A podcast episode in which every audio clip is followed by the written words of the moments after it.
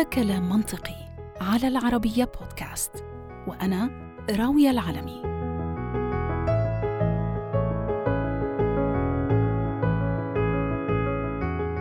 ألفين وخمسمية وخمسة وخمسين يوم.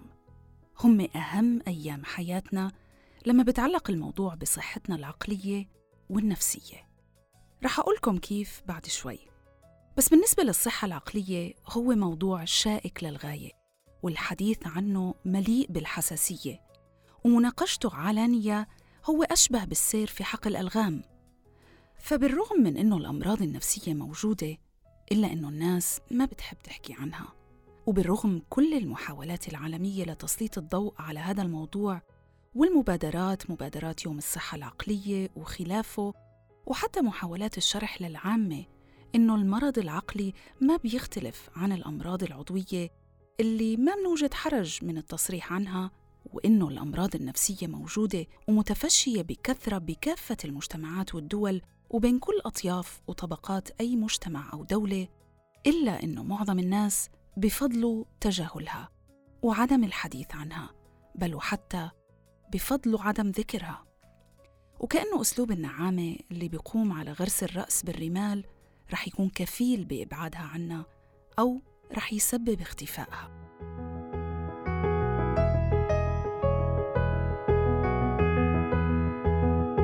ناتالي ديب المعالجة النفسية رح تكون معنا لتشرح لنا أهمية هاي المرحلة من حياة الطفل وكيف ممكن نضمن إنه نهتم بأطفالنا ونربيهم بطريقة تأهلهم لمواجهة المستقبل بدون أي اضطرابات نفسية.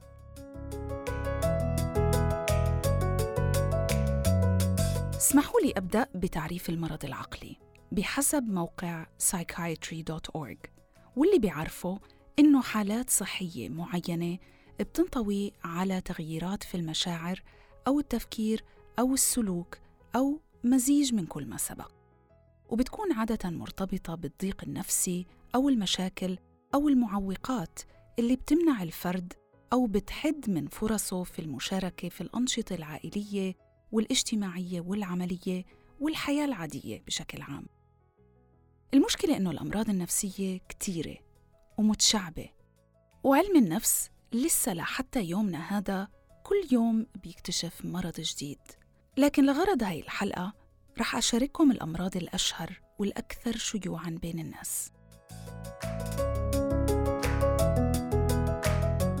المعلومات التالية اللي رح أذكرها كلها مأخوذة من موقع Our World Data من عام 2018 بحسب هذا الموقع أول الأمراض النفسية شيوعاً هو مرض الاكتئاب واللي فيه 264 مليون شخص بيعانوا منه في العالم.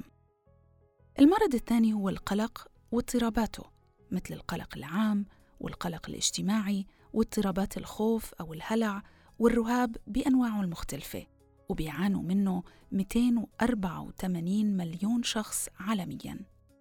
بالمرتبة الثالثة في اضطرابات الوسواس القهري ال OCD أو Obsessive Compulsive Disorders.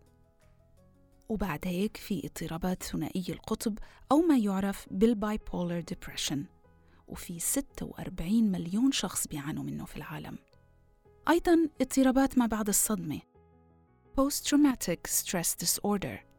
وأخيراً مرض انفصام الشخصية أو الشيزوفرينيا واللي بيعاني منه 20 مليون مريض حول العالم.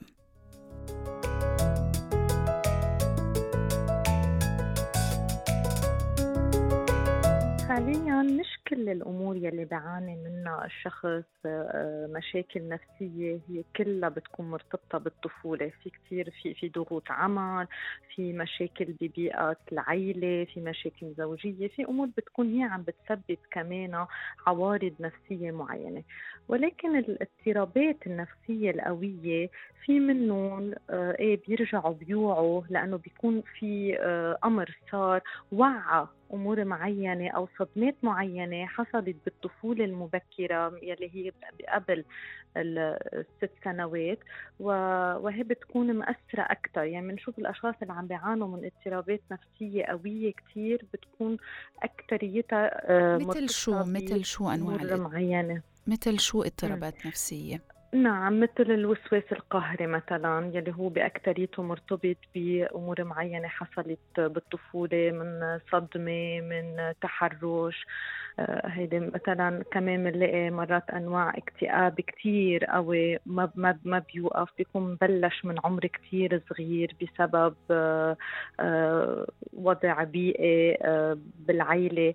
بنشوف كمان مثل اضطراب البايبولر القطب الثنائي آه، كمان مرتبط كثير بعمر الطفولة وقت يكون في حرمان للطفل أكثر شيء من آه، صورة الأم وصورة الحنان والعاطفة. هول كلهم بيرجعوا وقت بيظهروا على كبر أو بينفجروا هالعوارض كلها. وقت تكون هالقد قوية آه، بتكون كثير مرتبطة للعمر المبكر.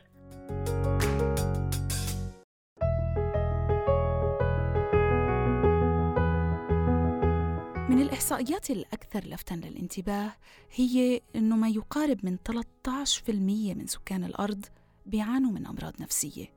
وإذا ما اعتبرنا أنه عدد البشر تقريباً 7.9 مليار إنسان فإنه أكثر من مليار مريض نفسي بيعيشوا بيننا. هذا رقم مهول. وضيف على ذلك أنه ما يقارب 8 ملايين شخص بيموتوا عالميا سنويا بسبب هاي الاضطرابات. المشكلة واللي بخوف بهذا الموضوع إنه هاي النسبة هي الموثقة عالمياً. ما بتحوي كل المرضى اللي ما بيملكوا مثلا ثمن التداوي وبالتالي ما بيذهبوا لطلب المساعدة. والمرضى كمان اللي بيقدروا على تكلفة العلاج ولكن بيرفضوه لسبب أو لآخر.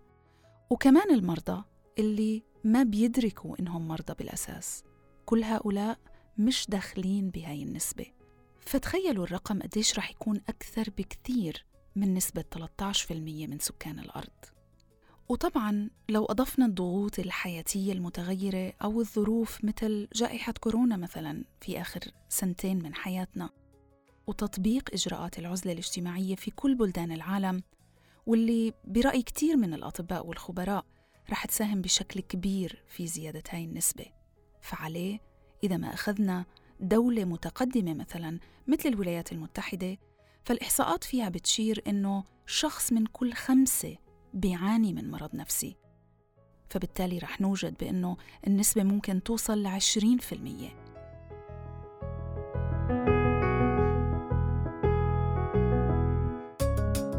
لتقريب الصورة أكثر تخيلوا لو أخذنا أي اجتماع عائلي كبير أو حتى وجودنا في العمل. بحسب هاي النسبة معنى ذلك بأنه بلا شك كل واحد فينا بتعامل يوميا مع شخص آخر مريض نفسيا أو حتى ممكن نكون إحنا أنفسنا مصابين بهذا المرض. لكن خلينا نرجع للولايات المتحدة وخلينا ناخذها كنموذج نظرا لاعتبارها من أكثر الدول توثيقا للأمراض النفسية. النتائج بالفعل والأرقام رح تكون صادمة. في منتصف العام الماضي عام 2020 كان حوالي 40% من مجموع الأمريكيين بيعانوا من مشاكل نفسية. كمان الاكتئاب وحده كمرض بكلف الخزينة الأمريكية تقريبا 211 مليار دولار سنويا. هاي الأرقام بحسب موقع Mental Health First Aid. أيضا الانتحار الناتج عن الأمراض النفسية هي ثاني أكبر مسبب للموت في أمريكا. للفئة العمرية ما بين 10 سنوات و34 سنة. العديد من الناس أيضا في الولايات المتحدة بيعانوا من أكثر من نوع واحد من الاضطرابات النفسية في ذات الوقت. وأيضا اضطرابات القلق هي الأكثر شيوعا ما بين الأمراض النفسية وبتصيب تقريبا 40 مليون من البالغين يعني ما نسبته 18% من سكان الولايات المتحدة.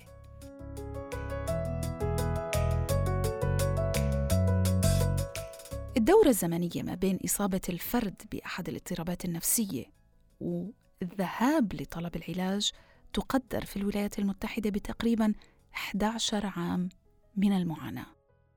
ربما أهم هاي الإحصاءات بنظري هي أنه نصف المصابين بهاي الاضطرابات بتظهر عليهم العلامات بسن 14 سنة تقريبا و75% من نسبة المصابين بتظهر عليهم العلامات بسن تقريبا 24 سنة.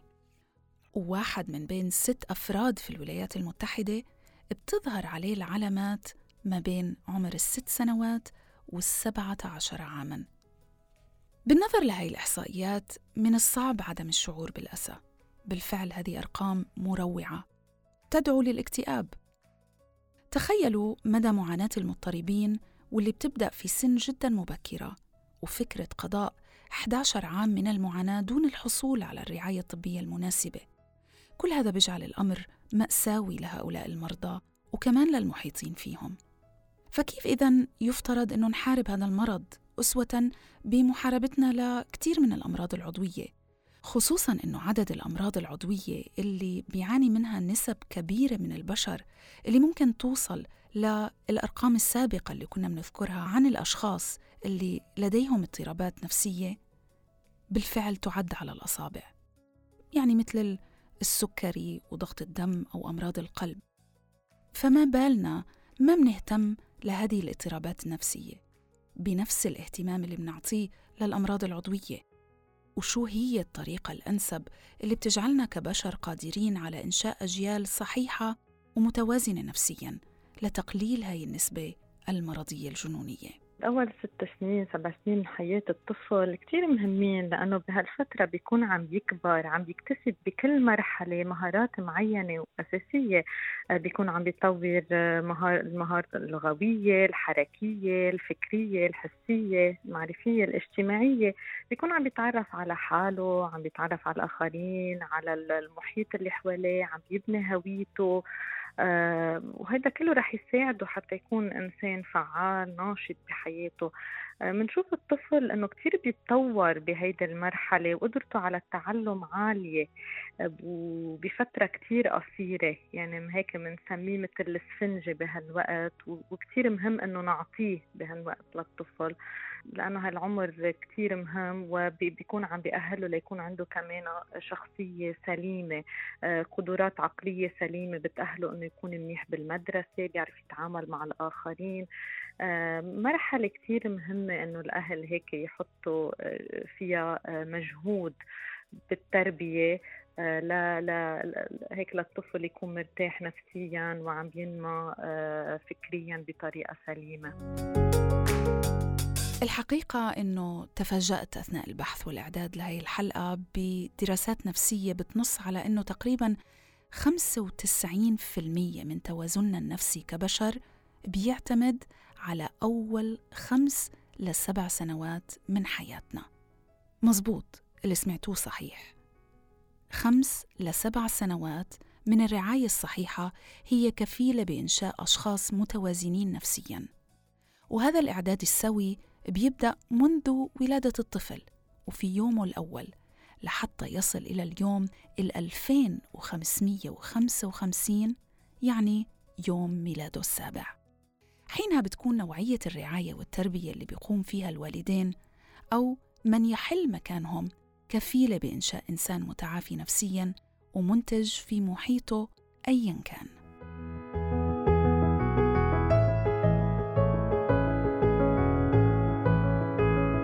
منذ اليوم الأول وحتى السنين الخمسة وبعض الدراسات الأخرى بتقول السبع السنين الأولى أدمغة الأطفال بتبدأ بالتطور بسرعة أكبر من كافة السنين الباقية في حياتهم مهما طالت. الباحثين توصلوا إلى أنه تجربة الأطفال في هذه السنين الأولى سلبية كانت أم إيجابية بتأثر بشكل قوي ومباشر على نوعية تطور عقولهم ومشاعرهم بأثر بدوم طويلاً وحتى نهاية حياتهم وبتأثر على قدرتهم على التعامل مع مشاعرهم ومع الآخرين.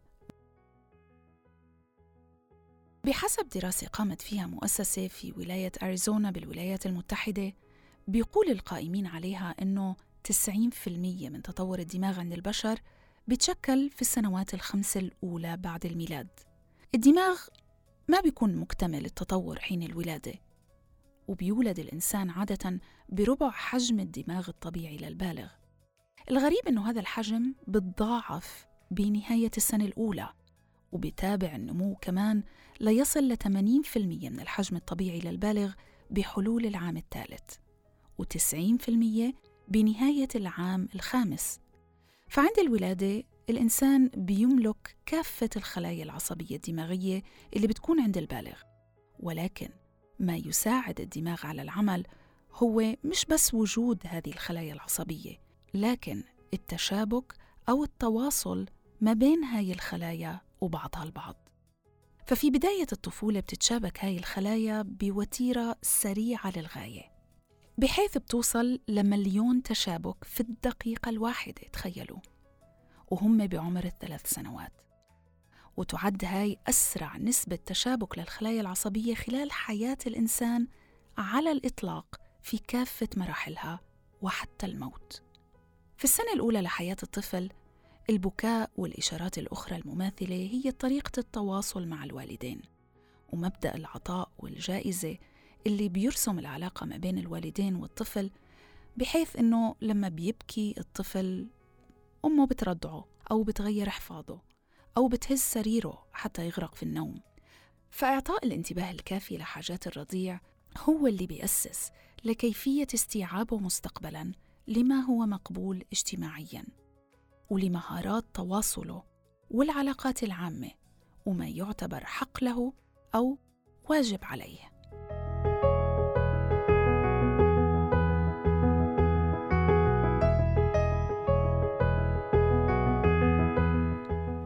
شو الإشياء الغلط اللي ممكن تصير بهاي الفترة؟ السلوكيات الغلط اللي ممكن الأهل آه، يعملوها وتأثر بشكل سلبي على الأطفال في هاي المرحلة.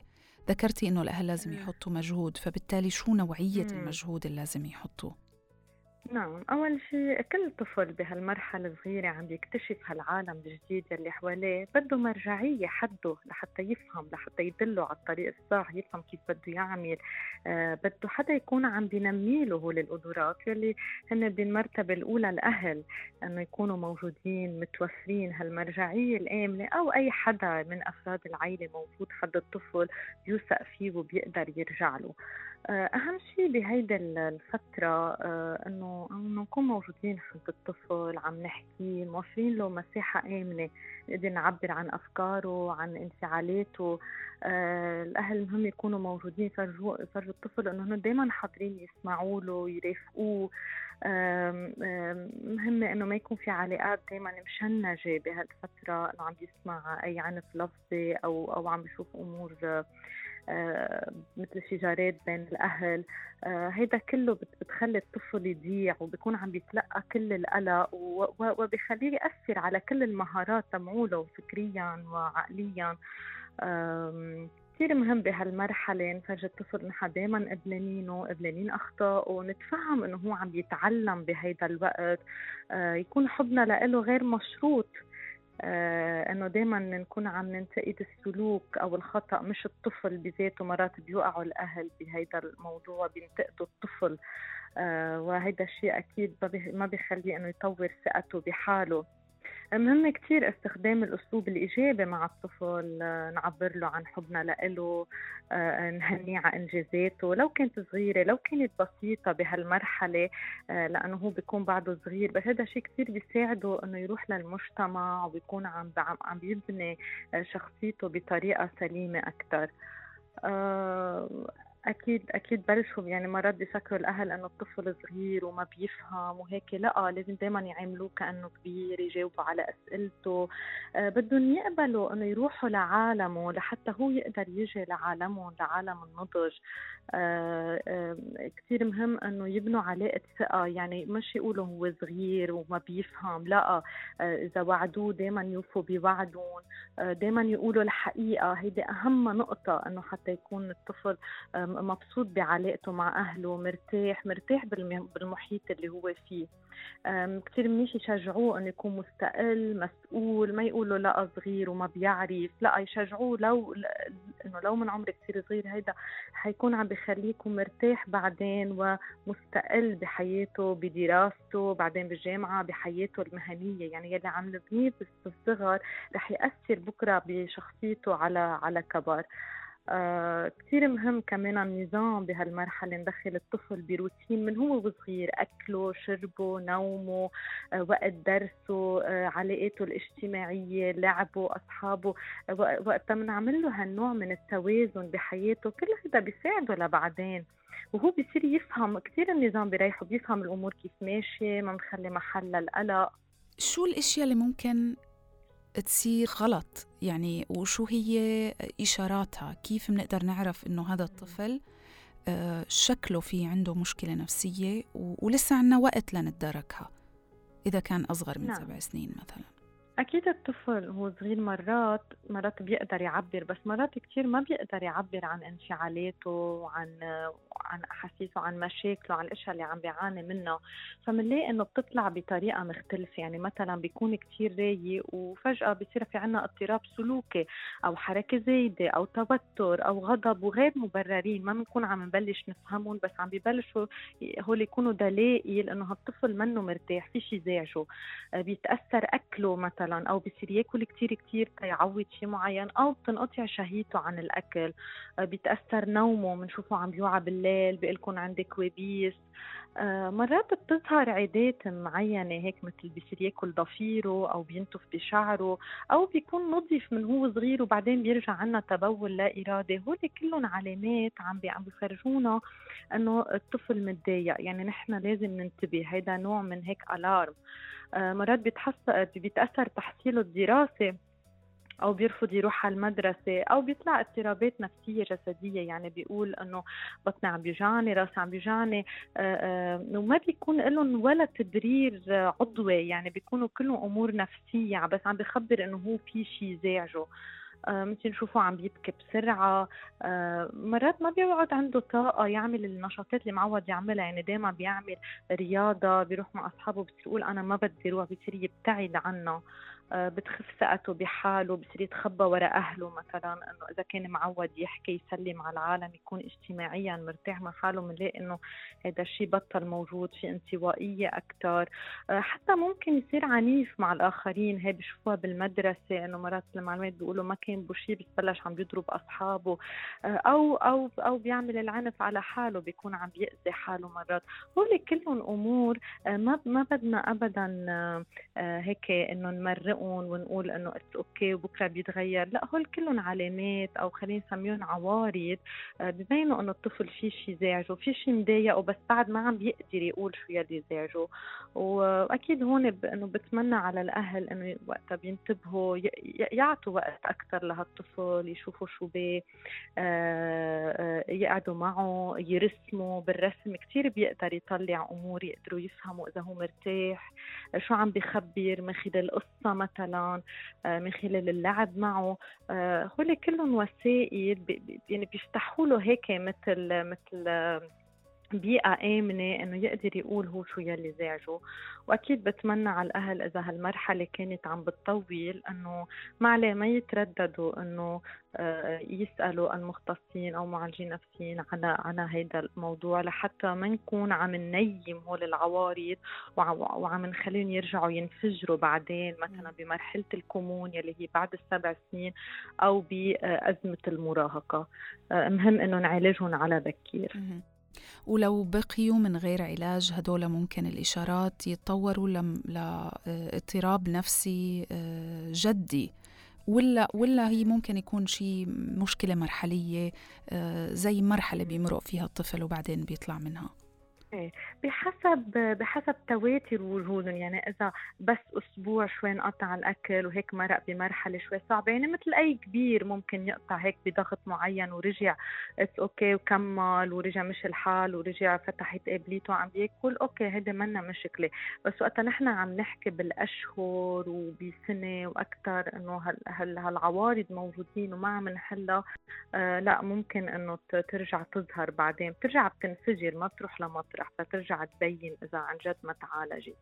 نعم هي أهم شيء أول ما قلت حضور الأهل بحياته من هو صغير من هو ورضيع إنه هن موجودين هن قادرين يكونوا حده يوفروا له حاجاته. آه ما يختفوا فجأة من حياته. هي أكثر نقطة الانفصال هي السيبريشن بتصير فجأة. أو حتى مش بدهم يروحوا على الشغل بدهم يروحوا لمطرح دائما يبنوا هيدي التوا يعني دائما يكون في تواصل. نحن رايحين لو بيفكروا إنه حتى الرضيع ما بيفهم هو بيفهم هو بيعرف هو بيحس. دائما ما نكون عم نريح هيدا القلق. هو عم يكتشف هالعالم اللي برا. بده دائما أمه وبيه يكونوا عم بيريحوه عم بي عم بيوفروا له هيدا الجو الآمن إنه نحن رايحين لهون أنت حتكون هلأ تنقول مع تيتا وجده آه، رح نرجع الساعة كذا. هيدي أهم شيء تكون موجودة لنعمل ارتباط سليم. اذا إذا كانت ال ال مثلا الأهل موجودين بالبيت أو الأم تقول لهم أنا هلأ بدي أعمل هالطبخة بدي أعمل كذا أنت حتقعد تلعب هلأ حأجي ألعب أنا وياك دائما دائما هيدا التواصل يكون موجود وقتها بنحط كلام على الأمور ما نقعد نترك محل لهالقلة الأمان ولهالقلق يكون بس موجود. الطفل بيكون. آه بي... نعم. بي... يعني بمرحلة عمرية بيكون رضيع ما بيفهم يمكن الكلمات كيف بلا ما هي هي هي هي, هي. أنا دائما بفكره حتى هو baby يعني رضيع ما بيفهم هو دائما بيفهم هو ال baby هو وجنين ببطن أمه بيفهم. بنسمي إنه بتكون في الذاكرة يلي موجودة حتى قبل ما يخلق. دائما دائما هو اذا اذا إذا بنفكره إنه وعيا منه قادر يركز معنا بس اللاواعي دائما شغال. فدايما لازم نحكي لازم نفسر له نقول له نحن شو عم نعمل هلأ. وهول كمان أمور كثير بتساعده نكون عم بنمي بعدين المهارة اللغوية إنه عم نخبره دايما شو عم نعمل شو عم بيصير عم بيكتسب عم بيفهم لكن لهو كمان يقدر يرجع يعبر عن حاجاته وعن وعن انفعالاته وعن أفكاره. مثلا مهم إنه مثل ما قلت ما نختفي فجأة نقول له يلا أنت روح نام وفجأة نحن نروح بنخلق له قلق بصير يخاف ينام بفكر إنه أهله حيتركوه. دائما دائما يكون في صراحة يكون في حوار آه، نوعد ونوفن. دائما هالثقه تكون موجودة ما بيعود في قلة أمان. خلص بصير بصير دائما يشعر بأمان إنه أنا آه، بعرف إذا أهلي راحوا على الشغل حيرجعوا الساعة هيك. إذا عملوا هيك هن دائما موجودين بحياتي. وبنشوف إنه الأطفال اللي عندهم هالمشكله بالارتباط مع الأهل كثير بيعانوا الأهل معهم الوقت بيروحوا بحطون بالحضانة. أو بالمدرسة بنلاقيهم هن أكثر الأطفال يلي بيبكوا لأنه بيفكروا إنه إذا حطوهم بالمدرسة أهلهم حيختفوا أو ما حي أو أو ما حيرجعوا يجوا ياخذوهم كمان كمان بترتبط إذا كانوا الأهل مرات سلبيين أو مرات بيطلعوا أمور هيك كلمات يمكن مش بقصدهم يمكن عن غضب معين إنه أنت بسببك أنا هيك بني أو إنه أنا بدي موت وأرتاح مثلا لأنه أنت عم بتعذبني. هول كلهم بيخلق قلق للطفل بفكر انه انه إنه إذا راح أهله يمكن ما بقى يرجعوا من وراه أو يمكن يصير لهم شيء من وراه. بنشوف إنه بصير الاتاتشمنت كثير قوي على الأهل حتى يضل مطمن إنه هن موجودين موجودين بحياته. ما بقى بيقدر يصدق بعقله آه إنه إنه هن موجودين لو غابوا. بصير دائما بده وجودهم يعني شايفينه إنه شايفهم ولمسهم حتى يصدق إنه هن موجودين. وهيدا أكيد آه بتعمل قلق لبعدين وهي نعم. من, من من الأمور اللي بتطلع عوارض واضطرابات صعبة بعدين لاحقا يعني.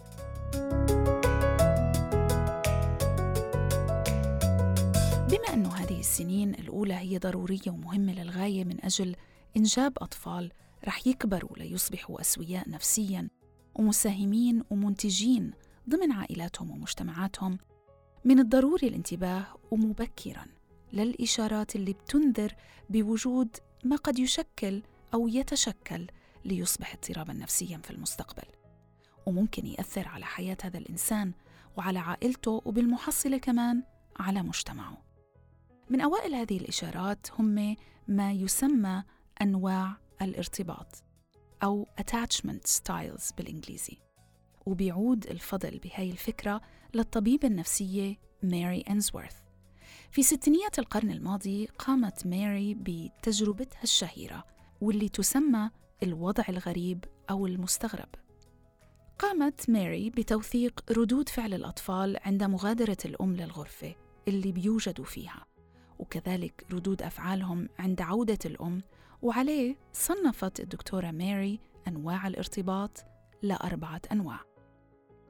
النوع الأول هو الارتباط المطمئن secure attachment وفي وجدت أنزورث أنه الأطفال المطمئنين بشعروا بالضغط النفسي عند رحيل الأم ولكن بيعودوا للهدوء فور عودتها.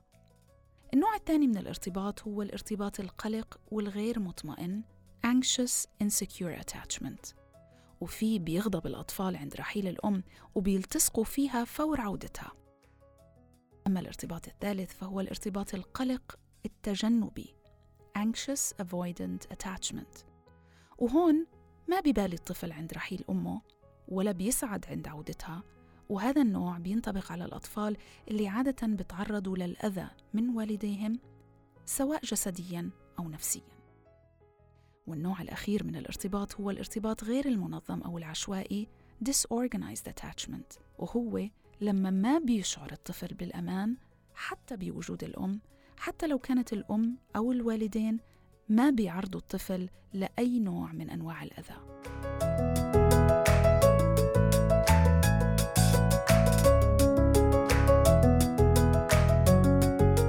قد إيه حضور الأهل مهم؟ نوعين الحضور الحضور الجسدي إنه هن موجودين جسديا في الغرفة أو في المكان اللي الطفل موجود فيه نعم. والنوع الآخر اللي هو الحضور العقلي العاطفي. لأنه في كتير أهل ممكن يكونوا آه، موجودين ومتاحين جسديا ولكن شاردين بفكروا بمشاكل عندهم أشياء شاغلة بالهم. هل تفرق بالنسبة للطفل نوعين الحضور آه، هدول؟ هلأ كثير هو بالنسبة للطفل أكيد بالنسبة له كثير مهم انه يكونوا أهله موجودين دائما معه هذا الشيء بحب بس أنه بحسب ظروف الحياة الأهل بدهم يروحوا على الشغل آه هو بده يروح بعدين على المدرسة. يعني يعني مهم مهم اللي بقوله دائما أنه آه هال هالوقت اللي بيكونوا الأهل موجودين فيه يمكن يكون ساعة يمكن ساعتين يمكن ثلاثة بالنهار كله. بس بس يمرق هال quality time يعني يمرق هيدا الوقت آه اللي فيه آه الأهل مش مشغولين مركزين بشيء عقلهم مع هالطفل مركزين معه فايتين على عالمه آه، آه، بعاد عن تليفوناتهم بعاد عن أشغالهم. بحاجة يحس الطفل إنه هالأهل مركزين فولي معه. يعني هيك بس لإله آه، مركزين معه عم يلعبوا معه فايتين بعالمه. بحب كثير الطفل إنه هالأهل يقعدوا معه هيك على السجادة يلعبوا هيك يشوفوا هو شو عم بيفكر شو عنده يقول. كثير كثير هول الأشياء بيساعدوه. هيك هو بحس إنه أهله موجودين بحياته وبصير كمان ما بيعود يقلق إذا راحوا خلص ما بالنسبة له عم يبني علاقة ثقة وعلاقة متينة. معهم. ما بقى بخاف إذا راحوا على الشغل وهو راح على المدرسة بيعرف صار كمان بيفهم وبيروق وقت يكون في روتين إنه بيعرف هو اجى من المدرسة هن إجوا من الشغل آه، بياكلوا مع بعض بيلعبوا شوي مع بعض بيقروا قصة مثلا حتى وقت الحمى وقت يكون عم يعمل حاجات وعم بيحكوا عم بيضحكوا في وقت لعب. هول هي أهم شيء بالنسبة للطفل. يعني مرات الأهل بحسوا بذنب إنه هن بعاد وراحوا على الشغل.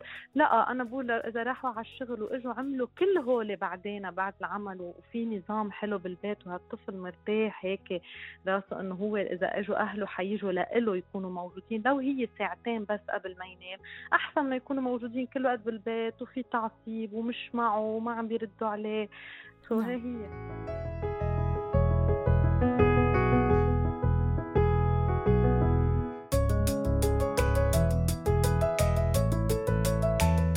بيقول الخبراء إنه في حالة إعطاء الأبوين انتباه عادي ومتوسط لحاجات أطفالهم الجسدية والنفسية بنسبة 30% فقط من وقتهم فإنه هذا كفيل بإنشاء رابطة مطمئنة مع أطفالهم.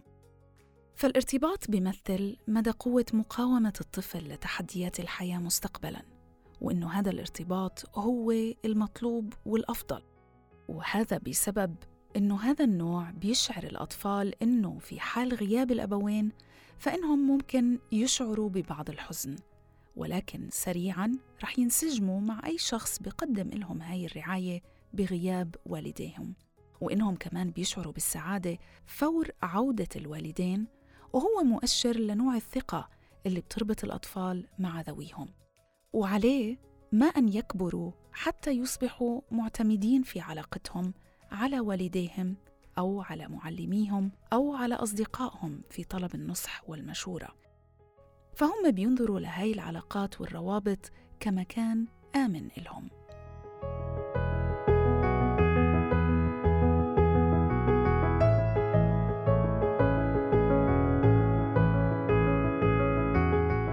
أنواع الروابط بيأثر بشكل مباشر على نوعية العلاقات ومدى رضا الإنسان عنها لما بيكبر. فمثلا الأطفال اللي تمت العناية فيهم من قبل والديهم بتقديم حاجاتهم الأساسية كالأكل والشرب ولكن الوالدين اتجاهلوا حاجاتهم العاطفية في الغالب رح يطوروا رابطة قلقة وتجنبية. بحيث بيكبر هؤلاء وفي عندهم خوف من التعلق بالآخرين بل وبيرفضوا أحيانا هذا التعلق. ليحموا أنفسهم من الأذى المحفور في عقولهم الباطنة. أما البالغين اللي بيعانوا من رابطة القلق وعدم الاطمئنان فبيكبروا ليهابوا من الهجر واللي بيطور عندهم حساسية مفرطة لفكرة الرفض من الطرف الآخر.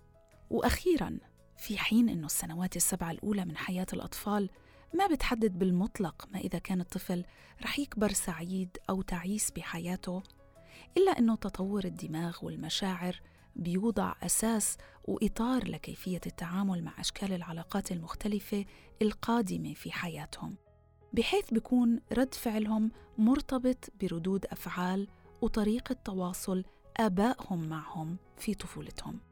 ولكن ما أن يصل هدول الأطفال للصف الأول أو الثاني بالمدرسة حتى بيبدأوا بالانفصال عن والديهم وإنشاء علاقات صداقة لوحدهم وبيبدأوا بطلب القبول من أصدقائهم لأنهم باتوا مؤهلين للتحدث وشرح مشاعرهم.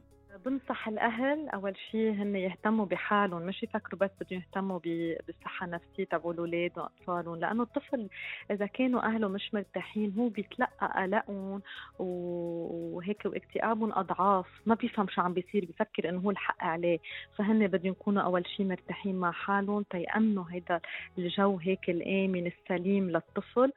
من أهم الأشياء أنا بقول لهم آه، دائما خلقوا هيك مساحة حوار آه، تواصل آه، يكون في الطفل قادر يخبر عن الأشياء اللي هي زعجته هيك مطرح فيه لعب يكون في فن تايم يعني مع الطفل. هيدا هي, هي اهم أهم أمور نكون عم نبني بانه بنصحهم دائما يكونوا عم يبنوا علاقة ثقة يوعدوا ويوفوا بوعدهم يساعدوا هالطفل يكون مستقل يكون مسؤول يفهموه يفرجوه إنه هن قبلانين يروحوا هيك آه، على عالمه لحتى هو يقدر كمان ويقبل يجي على عالمه.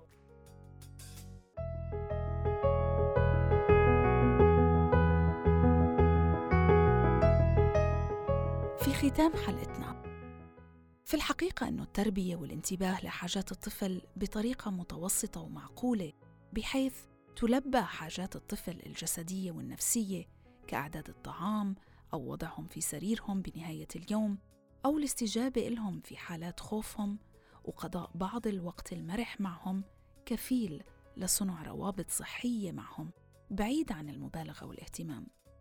وإنه كل اللي بمر فيه الطفل وذويهم حتى سن السابعة من مواقف وأحاديث وأفعال وردود أفعال هو اللي بحدد وبيجهز هؤلاء الأطفال للتعامل مع كل ما يخبئ المستقبل إلهم في كل أنواع علاقاتهم المستقبلية. بعض من التركيز هو المطلوب في هذه السنوات القليلة الأولى لعمر أطفالنا وهذا كفيل بتجنب المأساة والألم الناتج عن التعامل مع الاضطرابات النفسية لأبنائنا وأنفسنا في بداية نموهم بعد سبع سنوات. ففي النهاية من حق كل طفل إنه يحظى بعناية كافية من الوالدين المسؤولين عن وجوده في هذه الحياة وشيء من التركيز في بضع سنوات في البداية كفيل بإبعاد سنين من الأسى عن أبنائنا وعن أنفسنا. هذا كلام منطقي على العربية بودكاست وأنا راوية العلمي. أشكركم ودمتم دائما بأمان بإذن الله.